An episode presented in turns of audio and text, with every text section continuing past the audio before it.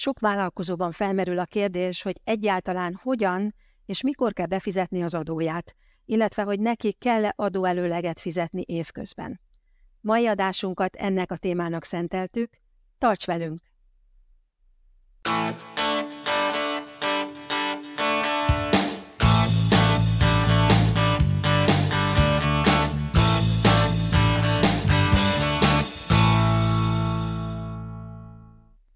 Üdvözlünk, kedves hallgató! Vállalkozókosan Dániában podcastet hallgatod. Podcastünk válaszokat ad az olyan vállalkozással kapcsolatos kérdésekre, amikre eddig még nem sikerült választ kapnod, vagy amik még fel sem merültek benned.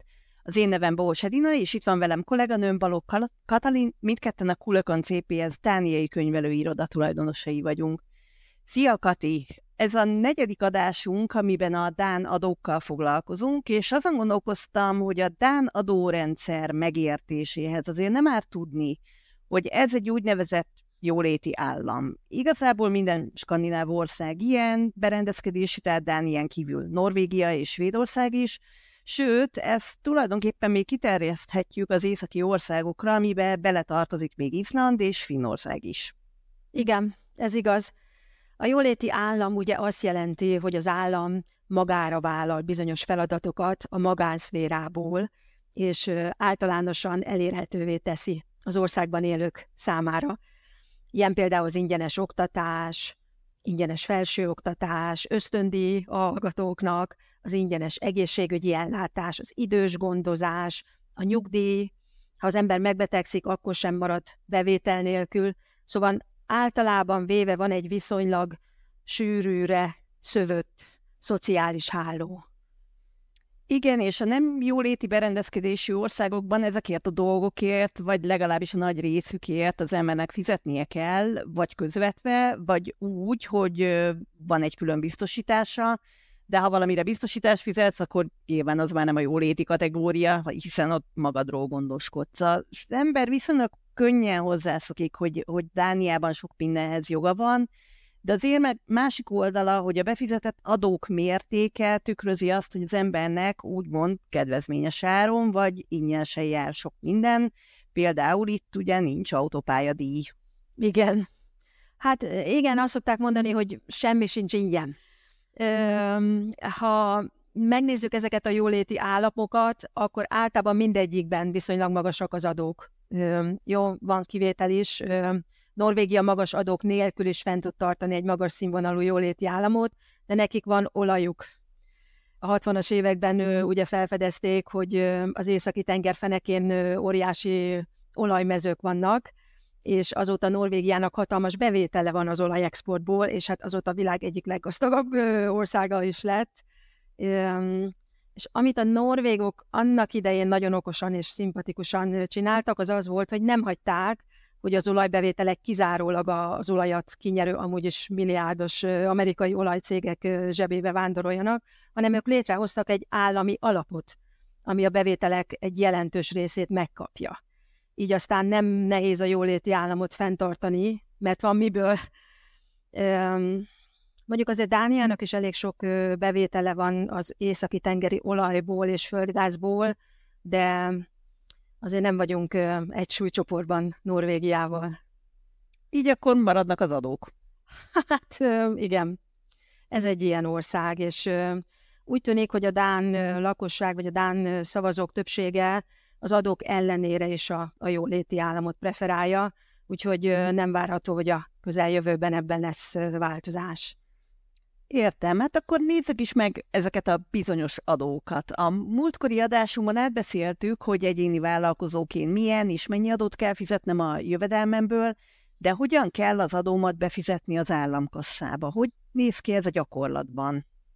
Maga az adófizetés nagyon hasonlóan működik, mint ahogy más országokban is működni szokott. Évközben az ember adóelőlegeket fizet, aztán év végén elkészíti az adóbevallását, és akkor kiderül, hogy elegendő adóelőleget fizetette vagy sem. Ha túl keveset fizetett, akkor rá kell még pluszban fizetni az adóra, ha túl sokat fizetett, akkor visszakapja a túlfizetést. Oké, okay, ha az ember alkalmazott, akkor az adóelőleg befizetése meglehetősen egyszerű, mert a munkaadó eleve levonja fizetésből az adóelőleget, tehát az ember meg sem kapja a bruttó fizetését, hanem már csak az adóelőleg levonása utáni összeget. De a vállalkozóknál ez nem így van. Én, amikor elküldöm a számláimat a vevőimnek, akkor ők kifizetik nekem a teljes összeget, tehát ők nem vonnak adóelőleget a jövedelmemből, sőt, még a momszot is megkapom tőlük, amivel el kell számolnom az államkassa felé, ahogy ezt már megbeszéltük. Igen, ez így van. Ezért van az, hogy neked magadnak kell gondoskodni arról, hogy minden hónapban befizest az adóelőleget. Azt az adóelőleget, amit az ember maga fizet be, úgy hívják, hogy B-sket, B-adó magyarul. Amit az alkalmazottaktól vonnak le a fizetésből, azt meg úgy hívják, hogy észket, magyarul a adó. Oké, okay, szóval ez az A meg B, ez csak egy arra vonatkozó megkülönböztetés, hogy az adó előleg a fizetésből lett levonva, vagy az ember maga fizeti be. Így van. Valahogy meg kellett különböztetni őket, lehetett volna másképp is hívni, lehetett volna egyes adó, meg kettes adó, vagy alma és körte. Vagy Stan és Pen. Ja, akármi így van. Csak amikor nevet kerestek ezeknek, akkor az adóhivatal egy kicsit konzervatívabban állt hozzá, illet belőle észket és bészket. Tehát nem voltak akkor annyira vicces kedvükben, de valószínűleg jobb is ez így. És vállalkozóként mennyi ez az adó előleg, azaz bészket, amit be kell fizetnem? Az adóhivatal szabja ezt ki, vagy önkéntes alapon megy, vagy hogyan? Évelején, sőt, legjobb még előző év végén be kell állítanod az előzetes adófelbecslésedben, hogy mennyi lesz a várható nyereséged a vállalkozásodban az adott évre. Az adóhivatal november közepe felé mindig felteszi a következő évre vonatkozó előzetes adófelbesléseket. Ez Dánul úgy, úgy hívják, hogy Forskuts Obgöelse.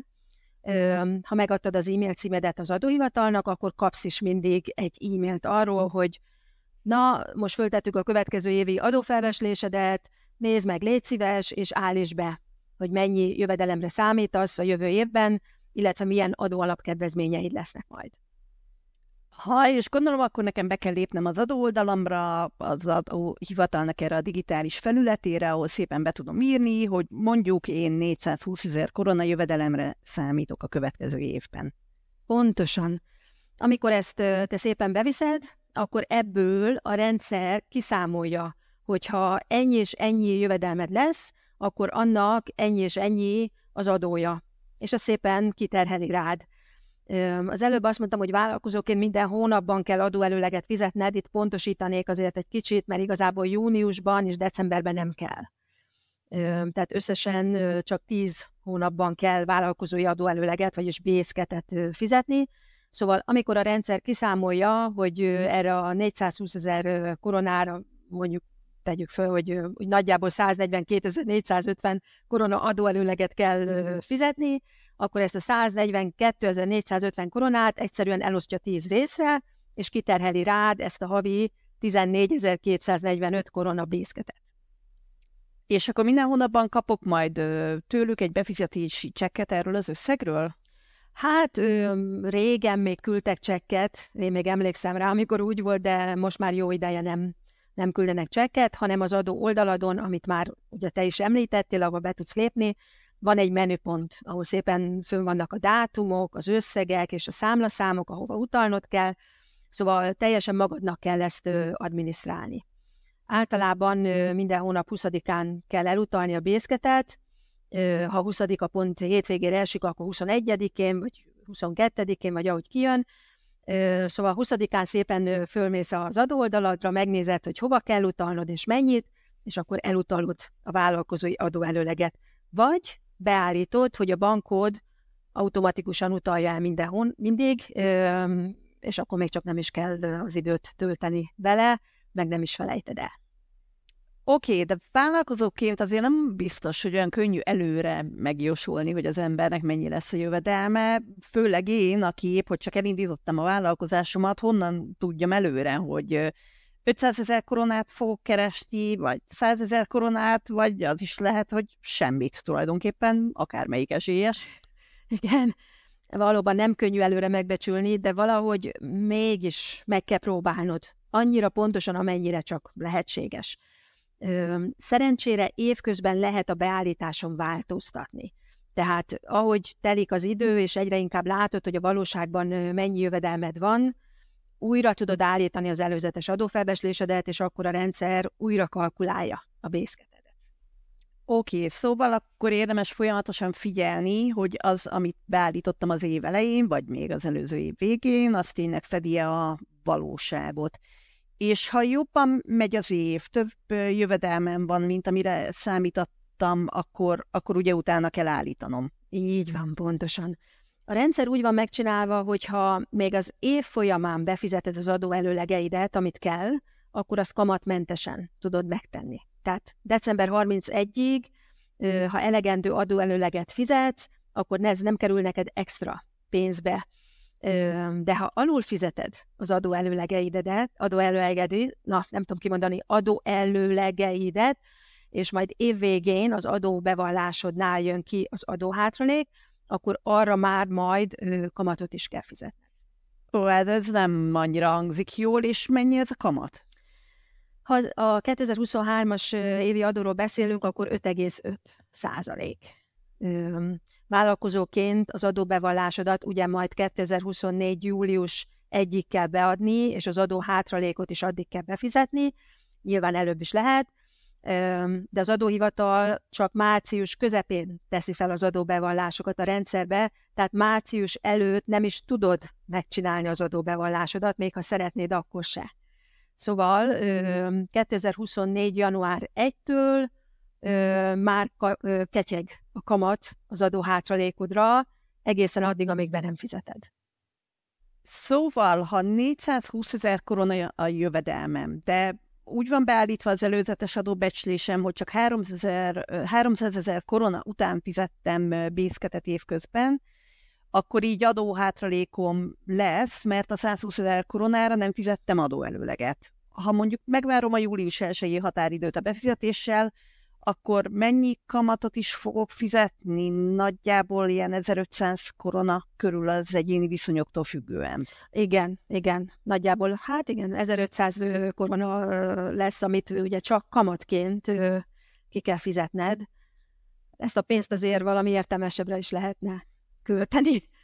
Hát igen, ebből az összegből azért már két ember meg tud vacsorázni egy elég jó helyen. Bizony. Összeírjunk egy listát a Michelin csillagos éttermekről Kopenhágában? Hát nem, szerintem lista nélkül is meg tudnám hozni, hogy hova menjünk. Igen, úgyhogy, na mindegy is. Akkor, akkor igazából célszerű figyelni arra, hogy elő, elegendő adóelőleget fizessek évközben, mert ezen azért pénzt tudok spórolni. Így van. Ezen kívül ugye akkor ne felejtsd el évelején beállítani az előzetes adófelbecslésedet, vagy még jobb, ha még előző év végén beállítod, illetve év közben mindig ö, ne felejtsd el befizetni a bészketet hónap 20-án, kivéve ugye júniust és decembert. Így akkor aztán ö, olyan nagy baj nem, nem történhet. Világos. Minden adás alkalmával megállapítom, hogy most, hogy így elbeszéltük, mert nem is tűnik olyan bonyolultnak, igazából eléggé egyszerű a rendszer. Na, hát örülök neki, hogy így gondolod. Igazából megvan a logikája. Csak meg kell érteni, és azt szerint csinálni. A rendszer úgy van beállítva, hogy anyagilag úgy jársz a legjobban, ha követed a szabályokat, követed a rendszer logikáját. Ha nem követed, akkor úgymond büntetnek, szóval drágában jössz ki belőle ugye például a kamatok miatt.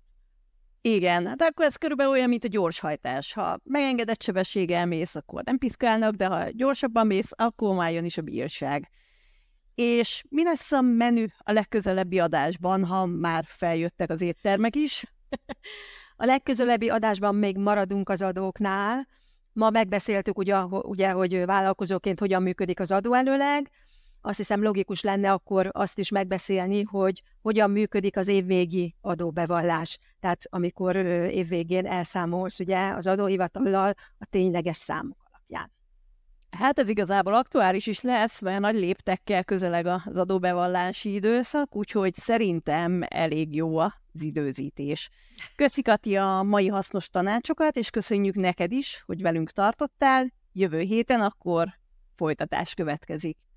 A mai adást a Kulakan CPS szponzorálta, A Kulakon CPS segíteni tud cégalapításban, számlázásban, könyvelésben, adóbeállításban, az adóbevallásod elkészítésében és minden egyéb adminisztratív feladatban, ezen kívül üzleti és pénzügyi tanácsadást is nyújtunk. Ha tetszett az adás, akkor kövess minket, lájkold Facebook oldalunkat.